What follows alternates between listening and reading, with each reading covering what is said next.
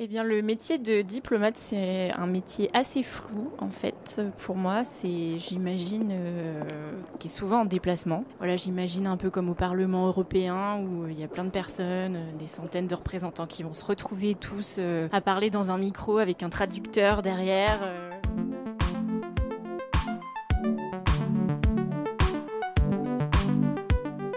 L'extrait que vous venez d'entendre, c'est une amie à moi, à qui j'ai demandé de me dire ce qu'elle pouvait s'imaginer du métier de l'épisode du jour. Bienvenue à vous, vous écoutez la saison 3 du podcast Into the Job. Je suis Laura et je suis ravie de vous retrouver pour cette nouvelle saison. Je vous embarque dans de nouveaux quotidiens de métier et vous l'aurez compris, je vous emmène aujourd'hui à la rencontre d'un métier loin de notre réalité et en l'occurrence vraiment très loin, puisque mon invité exerce le sien depuis Haïti Johan travaille pour l'Union européenne. Il a le titre de premier conseiller et il dirige une équipe à la délégation de l'Union européenne en Haïti. Pour certains d'entre nous, les métiers de la diplomatie sont des métiers fascinants, de légende, entre déplacements en avion et accords internationaux. Ce qui est un peu mon je dois l'avouer. Pour d'autres, cela tient plus à de la para, entre organisation de soirées mondaines et débats de sujets politiques abstraits.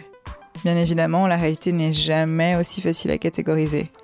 Lorsque l'on pense diplomatie, on pense très souvent aux ambassadeurs. Pourtant, j'ai découvert qu'il y avait beaucoup d'autres métiers qui gravitent autour, et Joël l'évoque très bien.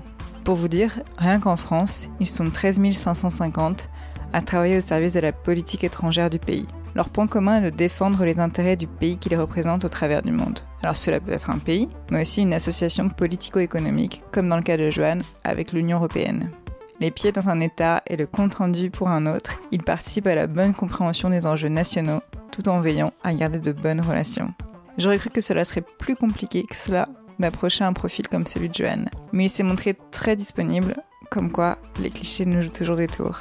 Comme vous pouvez vous en douter, je n'ai pas traversé les frontières pour interroger Joanne, mais je lui ai donné rendez-vous sur Zoom depuis mon bureau. Allez, je vous embarque avec moi jusqu'aux Caraïbes. Bonjour Joanne. Bonjour Laura.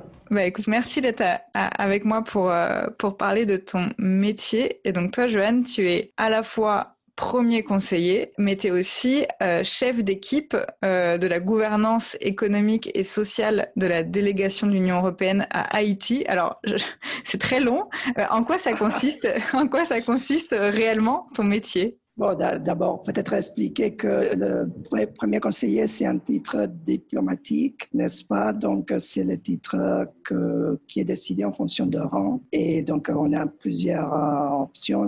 On commence par attacher, troisième secrétaire, deuxième secrétaire, premier secrétaire, après conseiller, premier conseiller, ministre, conseiller et finalement c'est le titre d'ambassadeur. Donc ça définit un peu la fonction, euh, c'est-à-dire ça définit un peu la situation point de vue protocolaire, mais le, job en soi, c'est chef d'équipe. Donc, euh, je suis responsable pour une équipe euh, à la délégation, en effet, dans la section coopération, la délégation de l'Union européenne en Haïti. Avec mon équipe et moi-même, on s'occupe de toute une série de programmes dans le domaine, effectivement, euh, coopération économique euh, et sociale et réforme de la gouvernance aussi. Donc, c'est un domaine relativement vaste parce qu'on on inclut euh, différents aspects sociaux, par exemple, éducation, mais aussi euh, la réforme de l'État, fonction publique, euh, des aspects de finances, gestion de finances publiques, mais il y a aussi tous les aspects de soutien à la société civile, des, aspects aussi de soutien aux organisations de défense des droits de l'homme. Donc, c'est un sujet assez vaste, oui, en effet. Et, et du coup, c'est quoi tes différentes missions dans tout ça? Qu'est-ce que tu fais concrètement? Oui, euh, comme j'ai dit, je travaille dans le domaine de la coopération. On travaille sur un programme, un programme multiannuel euh, qu'on doit discuter avec les autorités, les autorités locales, c'est-à-dire les autorités nationales, le gouvernement d'Haïti dans ce cas, et euh, nos collègues au siège qui vont présenter une proposition pour que ça soit validé par euh, nos États membres, bien entendu. Une fois que le programme multiannuel euh, est validé, euh, donc il faut l'exécuter, le, mettre en, le mettre en œuvre. Et c'est notre rôle jour à jour, c'est en réalité c'est la mise en œuvre, l'exécution du programme. Donc, c'est pour mon cas actuellement, c'est environ 200 millions d'euros qu'il faut mettre en œuvre à partir des différents programmes. Et avec mon équipe, euh, on doit bâtir tous ces programmes avec le gouvernement et avec la société civile. C'est la gestion, la mise en œuvre de, de, programmes de coopération. Et en grande partie, mon travail actuellement, c'est en interne, c'est l'organisation interne, le suivi de programmes, de projets, coordination en interne à la délégation, mais aussi avec le siège. Euh, bien sûr sous le contrôle, de, sous la tutelle de, l'ambassadrice et de notre chef de coopération, et en même temps coordonner l'équipe. Euh, on est quand même 10 euh, dans mon équipe qui est composée des gestionnaires de programme et eux sont normalement en première ligne le jour à jour l'interaction avec euh, les partenaires et les bénéficiaires. Et moi, j'interviens pour euh, plutôt quand c'est nécessaire et pour des raisons de coordination, présider éventuellement un comité de pilotage ou se coordonner avec d'autres bailleurs ou même directement avec les gouvernements en fonction de, de l'agenda, ça serait le gestionnaire de programmes qui participent, ou bien, si nécessaire, s'il faut impliquer l'ambassadrice ou le chef de coopération, autrement, autrement, ça serait moi avec le gestionnaire de programme. Donc, en gros, c'est un peu ça, aider à conceptualiser le programme multiannuel. Ça, c'est point de vue plutôt stratégique. Et, après, une fois que ça s'est défini, c'est le jour à jour euh, l'exécution de ces programmes.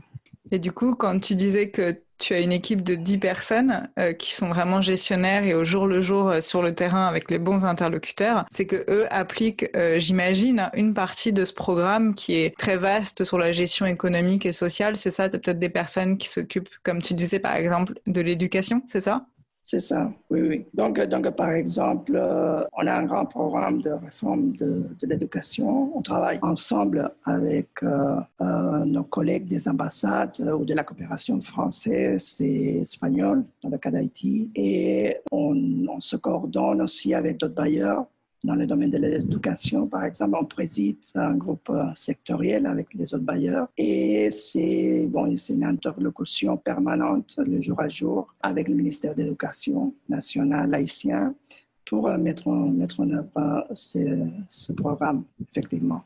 Ça se fait aussi, comme j'ai dit, dans d'autres domaines. Il y a un autre collègue qui s'occupe des appels à proposition pour euh, le soutien à la société civile et encore un autre collègue pour le programme spécifiquement de droits de l'homme. Il y a un autre qui s'occupe de tout ce qui est la réforme de la gouvernance, euh, migration, tous les, les, programmes de coordination, de coopération avec la République dominicaine, donc le voisin d'Haïti, la République dominicaine. Et finalement, euh, un des plus grands programmes, c'est pour la réforme des finances publiques. Ça, c'est mon métier actuel, euh, mais qui n'est pas trop différent de ce que j'ai fait dans le passé dans d'autres postes similaires. Au passé, j'étais à, la Barbade, basé à la Barbade pour tout ce qui était la coopération avec euh, la Caraïbe orientale, les, petites Antilles. Et avant, précédemment, j'étais euh, basé à Addis Abeba pour là j'étais chef de chef de coopération chef de coopération pour euh, ce qui était nos rapports ou nos relations avec l'Union africaine qui est basé, qui a le siège à Addis Abeba en Éthiopie. Mais le, travail, le jour à jour, c'était le même.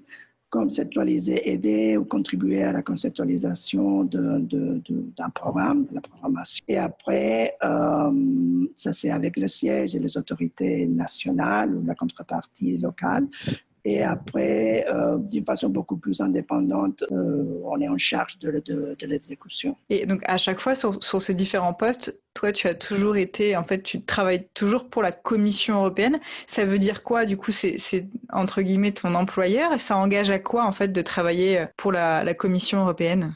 C'est une administration qu'on connaît, connaît, bien. C'est vrai que c'est un peu complexe. C'est plutôt l'Union européenne, n'est-ce pas? L'Union européenne qui mhm. est composée de différentes institutions. Donc, il y a une institution on connaît bien, c'est le Parlement, le Conseil. Il y a aussi la Commission qui est l'exécutif. Et il y a aussi un service qui est le service d'action extérieure.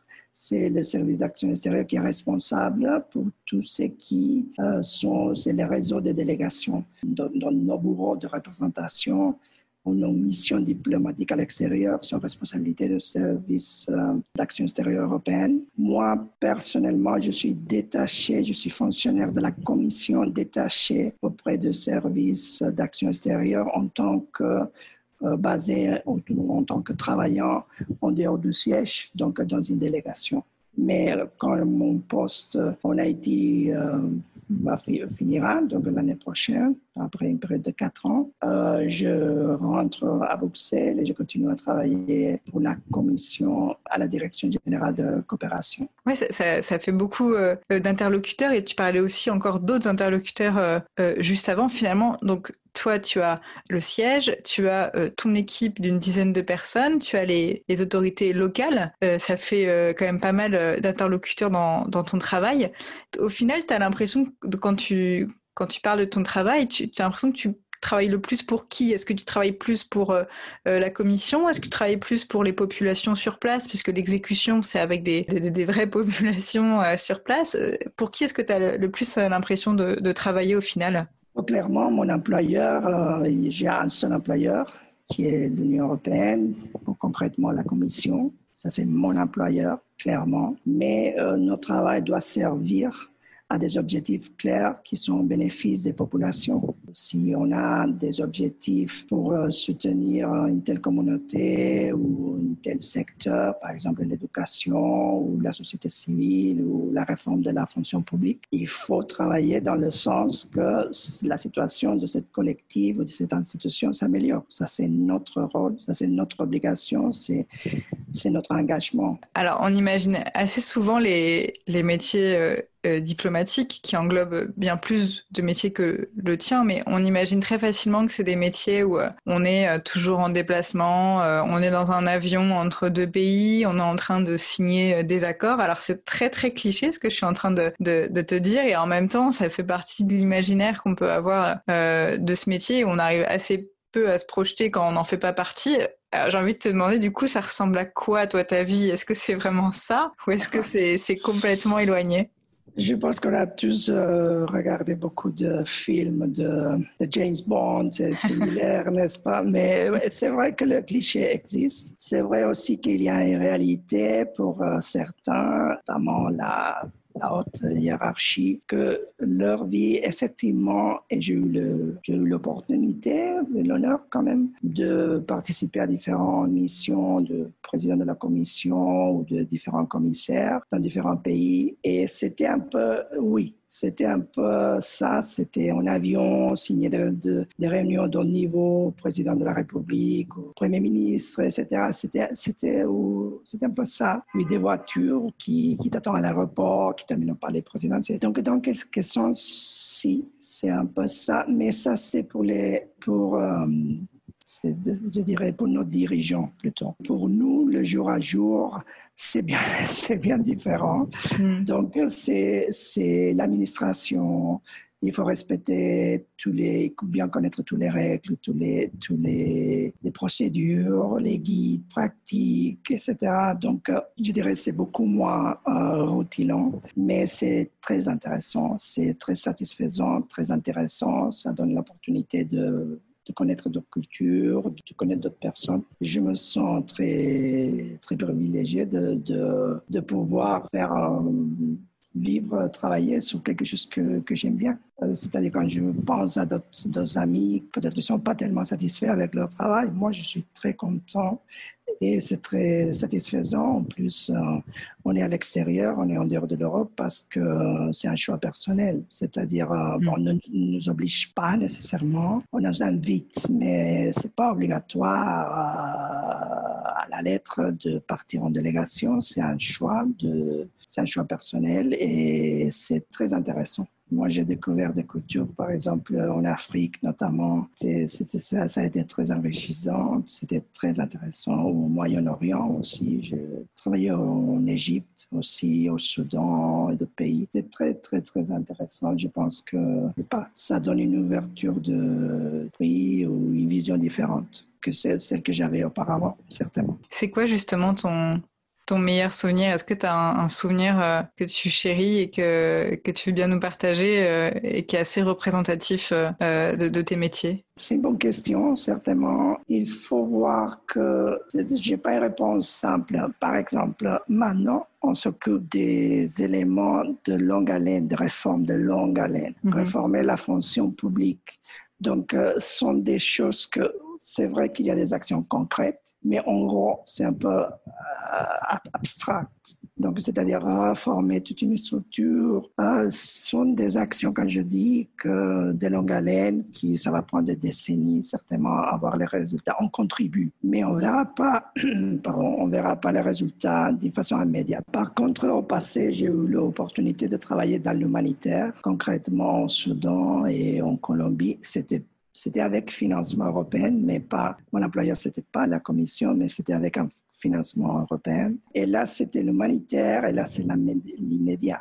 Donc, euh, c'est clair que, par exemple, j'étais au Darfour euh, en train de financer ou contribuer à l'installation de, euh, de pompes, pompes à l'eau ce qu'on dit ça en français, water pump, c'est une pompe mhm. euh, alors oui. Mhm. Euh, et là, c'était l'immédiat. C'est pas, pas l'immédiat parce que ça prenait quelques mois, mais on voyait des résultats très tangibles. Mhm. Donc l'humanitaire, c'est clairement beaucoup plus tangible. De programmes de la société civile euh, peuvent être aussi plus tangibles, mais quand il s'agit d'une réforme, une grande réforme institutionnelle, par exemple, je c'était le cas à l'Union euh, africaine quand j'étais basé euh, à Addis Abeba en tant que chef de coopération. Là, c'était le soutien institutionnel, la réforme institutionnelle de la Commission de l'Union africaine. Là, c'est un processus de, longue haleine. Donc, euh, il faut, est-ce que c'est moins gratifiant? Non, mais il faut tenir compte qu'on ne va pas voir les résultats dans la média. Et je me posais aussi une question, euh, puisque parfois tu dois être confronté à des situations qui sont pas forcément évidentes. Comment est-ce que, selon toi, on peut arriver à faire la, part des choses dans, dans ton métier euh, entre euh, tes propres ressentis, tes propres sentiments liés à tout ce que tu peux voir au quotidien et qui peuvent même des fois être euh, faire appel à des opinions personnelles. Comment est-ce que tu fais la part des choses entre ça, entre les, décisions, euh, des plans dont, tu parlais qui sont avec des, programmes et les, objectifs finalement que, l'on t'impose? Comment est-ce que tu arrives à faire la part des choses? En réalité, je ne vois pas un disjonctif, c'est-à-dire, euh, moi, je me sens parfaitement identifié avec hmm. euh, nos valeurs d'égalité, de non-discrimination, d'améliorer la vie des gens. Donc, je, suis parfaitement hmm. euh, identifié. Je pense qu'on l'est tous. Donc, je n'ai pas de choix à faire vraiment. Donc, hmm. je me suis je travaille dans un domaine que j'y crois, qu'on va dans la bonne ligne. je, Est-ce qu'il y a un jour où, euh, euh, où tu as douté? Pas forcément parce que tu n'étais pas d'accord avec euh, ce que tu devais appliquer, mais tu as douté de ben, est-ce que ça va suffire? Est-ce que vous faites? Est-ce que ça... Est-ce que ça va vraiment améliorer la, la vie sur place? Est-ce qu'il y, y, a des fois, tu as des doutes? Parfois, il y a des choses qu'on comprend pas dans, dans les médias à l'instant, mais euh, il faut garder la, la, la, perspective de long terme et voir que ça s'inscrit dans un cadre plus long terme. Tout à l'heure, tu parlais de, de, ta vie un peu euh, au, quotidien. Euh, c'est quoi, toi, ton, ton rythme de travail Comment ça se passe Comment tes semaines, elles s'organisent C'est quoi ton rythme?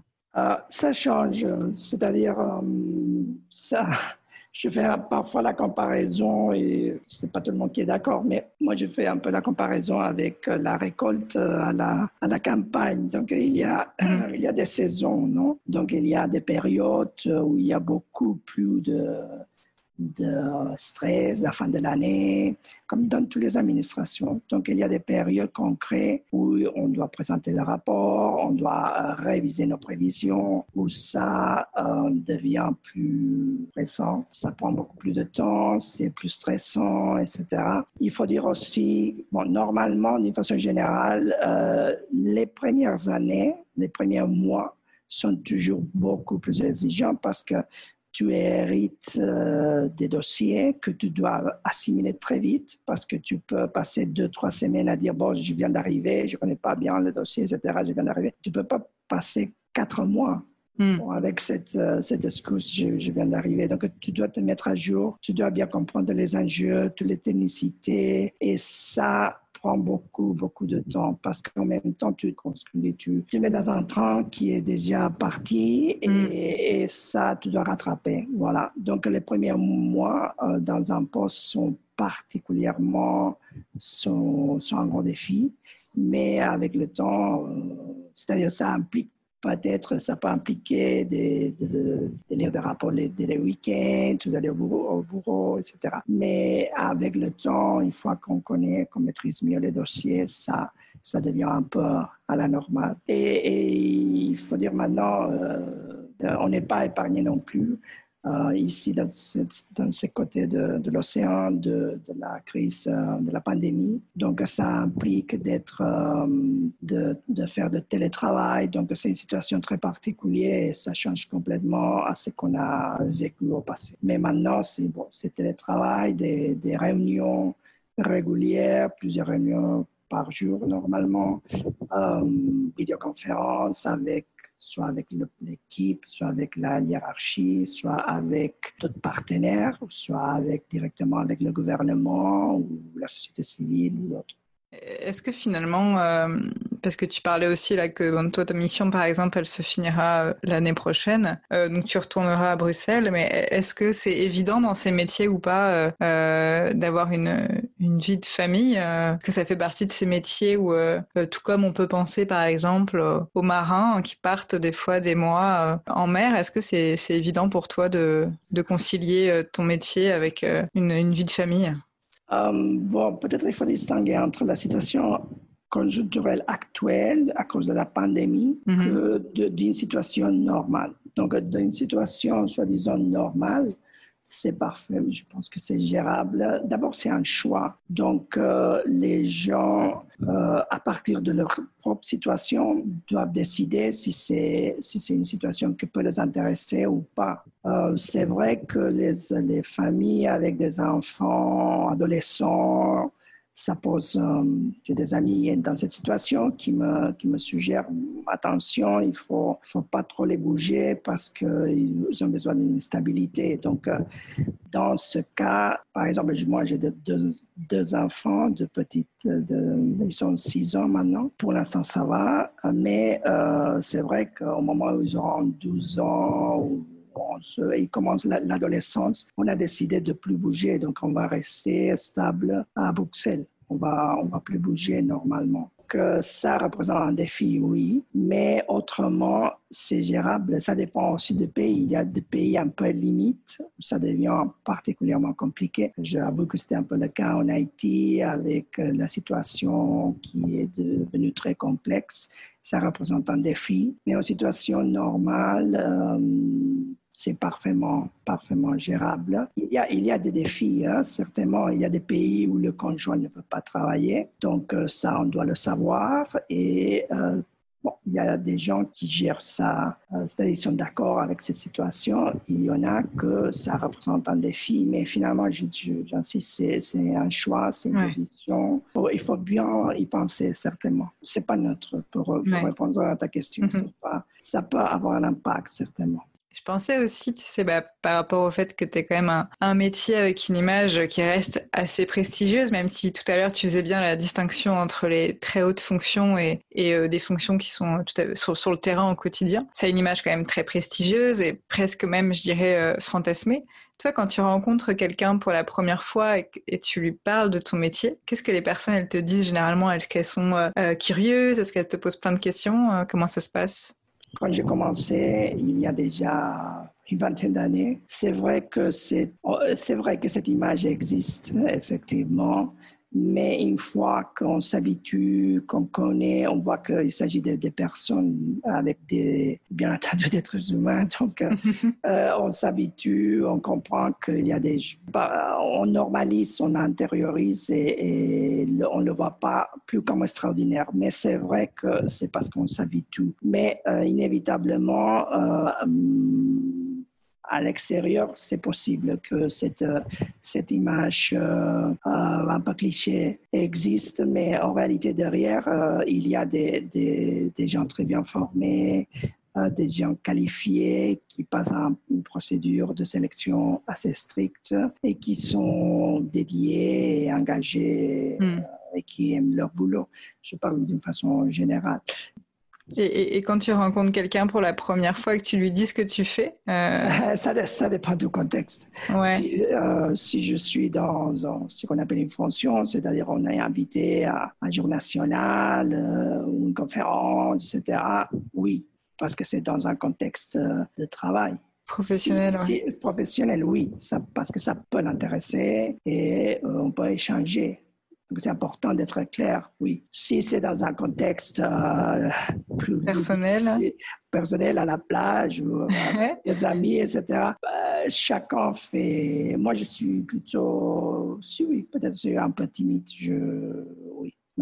Je sais qu'il y a certains métiers où on ne peut pas forcément toujours dire tout ce qu'on fait, euh, mais est-ce que toi, tu, tu, tu, tu, le dis assez ouvertement et tu ne te caches pas ou tu ne changes pas trop de sujet parce que c'est vrai que ça peut être un peu euh, compliqué de tout dire? On représente une institution, n'est-ce pas? Donc, euh, il y a des règles qu'on doit, on doit respecter en ligne avec l'institution, certainement. Quand on travaille à l'extérieur, il faut rester prudent, il faut respecter, on est finalement des invités. Je ne parle pas concrètement d'un pays en particulier. En général, quand on est en poste à l'extérieur, il faut garder une, une correction, il faut garder une prudence. Euh, tout à l'heure, tu disais que ça faisait une, euh, vingtaine euh, d'années que, tu exerçais, et ça sera ma, dernière question pour toi. Toi, est-ce que, est-ce que tu te souviens, tu arrives à te rappeler, qu'est-ce que tu te, comment est-ce que tu te projetais, qu'est-ce que tu te disais sur ton métier quand, quand tu n'avais pas encore commencé?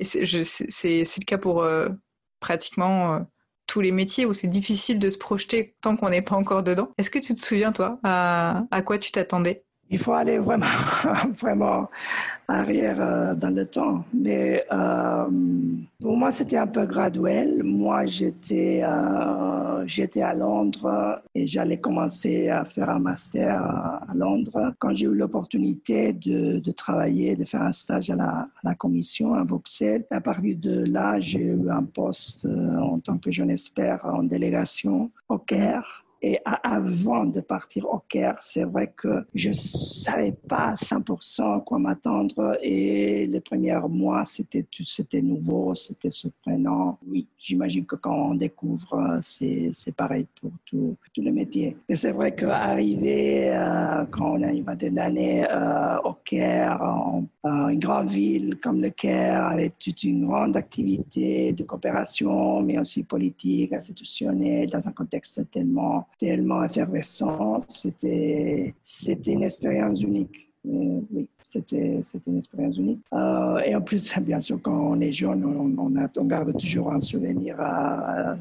particulier. Et est-ce que ton, entre ce moment-là, entre le moment où tu avais une vingtaine d'années et que tu étais au Caire et aujourd'hui, qu'est-ce qui a pu évoluer pour toi dans ta vision de, ton métier? Est-ce qu'il y a des choses que tu referais plus du tout de la même façon? Est-ce que euh, tu as une... Forcément, tu, tu, le disais tout à l'heure, on normalise, on intériorise des choses, mais est-ce que tu, te souviens d'une vision qui a, qui a, pu changer pour toi sur, sur ton métier? Je pense que oui, certainement. Euh, quand j'expliquais, j'ai eu l'opportunité, le privilège, peut-on dire, participer à certaines missions de niveau. Et je pense que ça aide à... Ce que je retiens, c'est que ça aide à démythifier les gens. Ils sont des... On découvre les personnes qui sont derrière les personnalités, c'est-à-dire les grandes personnalités, et on trouve des personnes donc, il y a des gens très, très compétents, des gens très charismatiques, des gens qui le sont moins. Avec le temps, je pense qu'on se, on regarde, on, regarde plus les personnes, on découvre les personnes. Voilà, c'est hmm. ça ce que je retiens, mais je pense que ça c'est applicable. C'est une question de, question de sagesse euh, qui arrive avec l'âge, n'est-ce pas? Hmm. Donc, euh, ça s'applique dans tous les métiers, j'imagine. Mm. Ouais, j'imagine aussi facilement, mais c'est vrai que en fonction de notre métier, on a plus ou moins euh, euh, l'opportunité d'être baigné, de côtoyer des personnes, euh, comme tu disais, des personnalités. Et c'est vrai que ce qui peut paraître impressionnant quand on a une vingtaine d'années, au fur et à mesure, comme tu dis, c'est hyper intéressant de se dire, bah, c'est des vraies personnes avec des vraies qualités. et, et c'est vrai que on, apprend au fur et à mesure à les côtoyer différemment. Mais merci beaucoup euh, Joanne, pour ton, témoignage qui, nous a un peu fait voyager aussi, même si le, contexte ne le permet pas encore euh, trop, puisque je le rappelle, euh, on enregistre en juin 2020, donc on a vécu plusieurs mois de, confinement. Et toi, rappelle-moi, là, tu es, où présentement? Actuellement, maintenant, je suis en République dominicaine car on était évacué à partir d'Haïti euh, depuis quelques mois et on attend que la situation nous permette de rentrer si vite que possible. Ok, bon, ben, on espère que, que tu rentreras vite. encore merci Joanne et, et à très bientôt. merci. Voilà.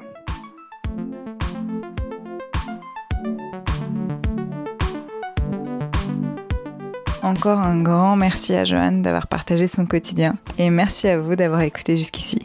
J'espère que cette traversée des frontières vous a plu et que vous y voyez plus clair maintenant sur ce que peut être la vie diplomatique. Comme toujours, je ne vous présente à chaque fois qu'une seule vision d'un métier. Il en existe sûrement autant qu'il n'y a de personnes qui l'exercent. Si vous êtes encore là avec moi, c'est sûrement que l'épisode vous a plu, donc je vous invite à le partager en me laissant un commentaire sur Apple Podcast ou sur le compte Instagram du podcast, intothejob.podcast. Vous pouvez par exemple me dire ce qui vous a surpris dans l'épisode ou le métier que vous aimeriez écouter dans un prochain épisode. Je vous retrouve dans deux semaines. D'ici là, prenez soin de vous.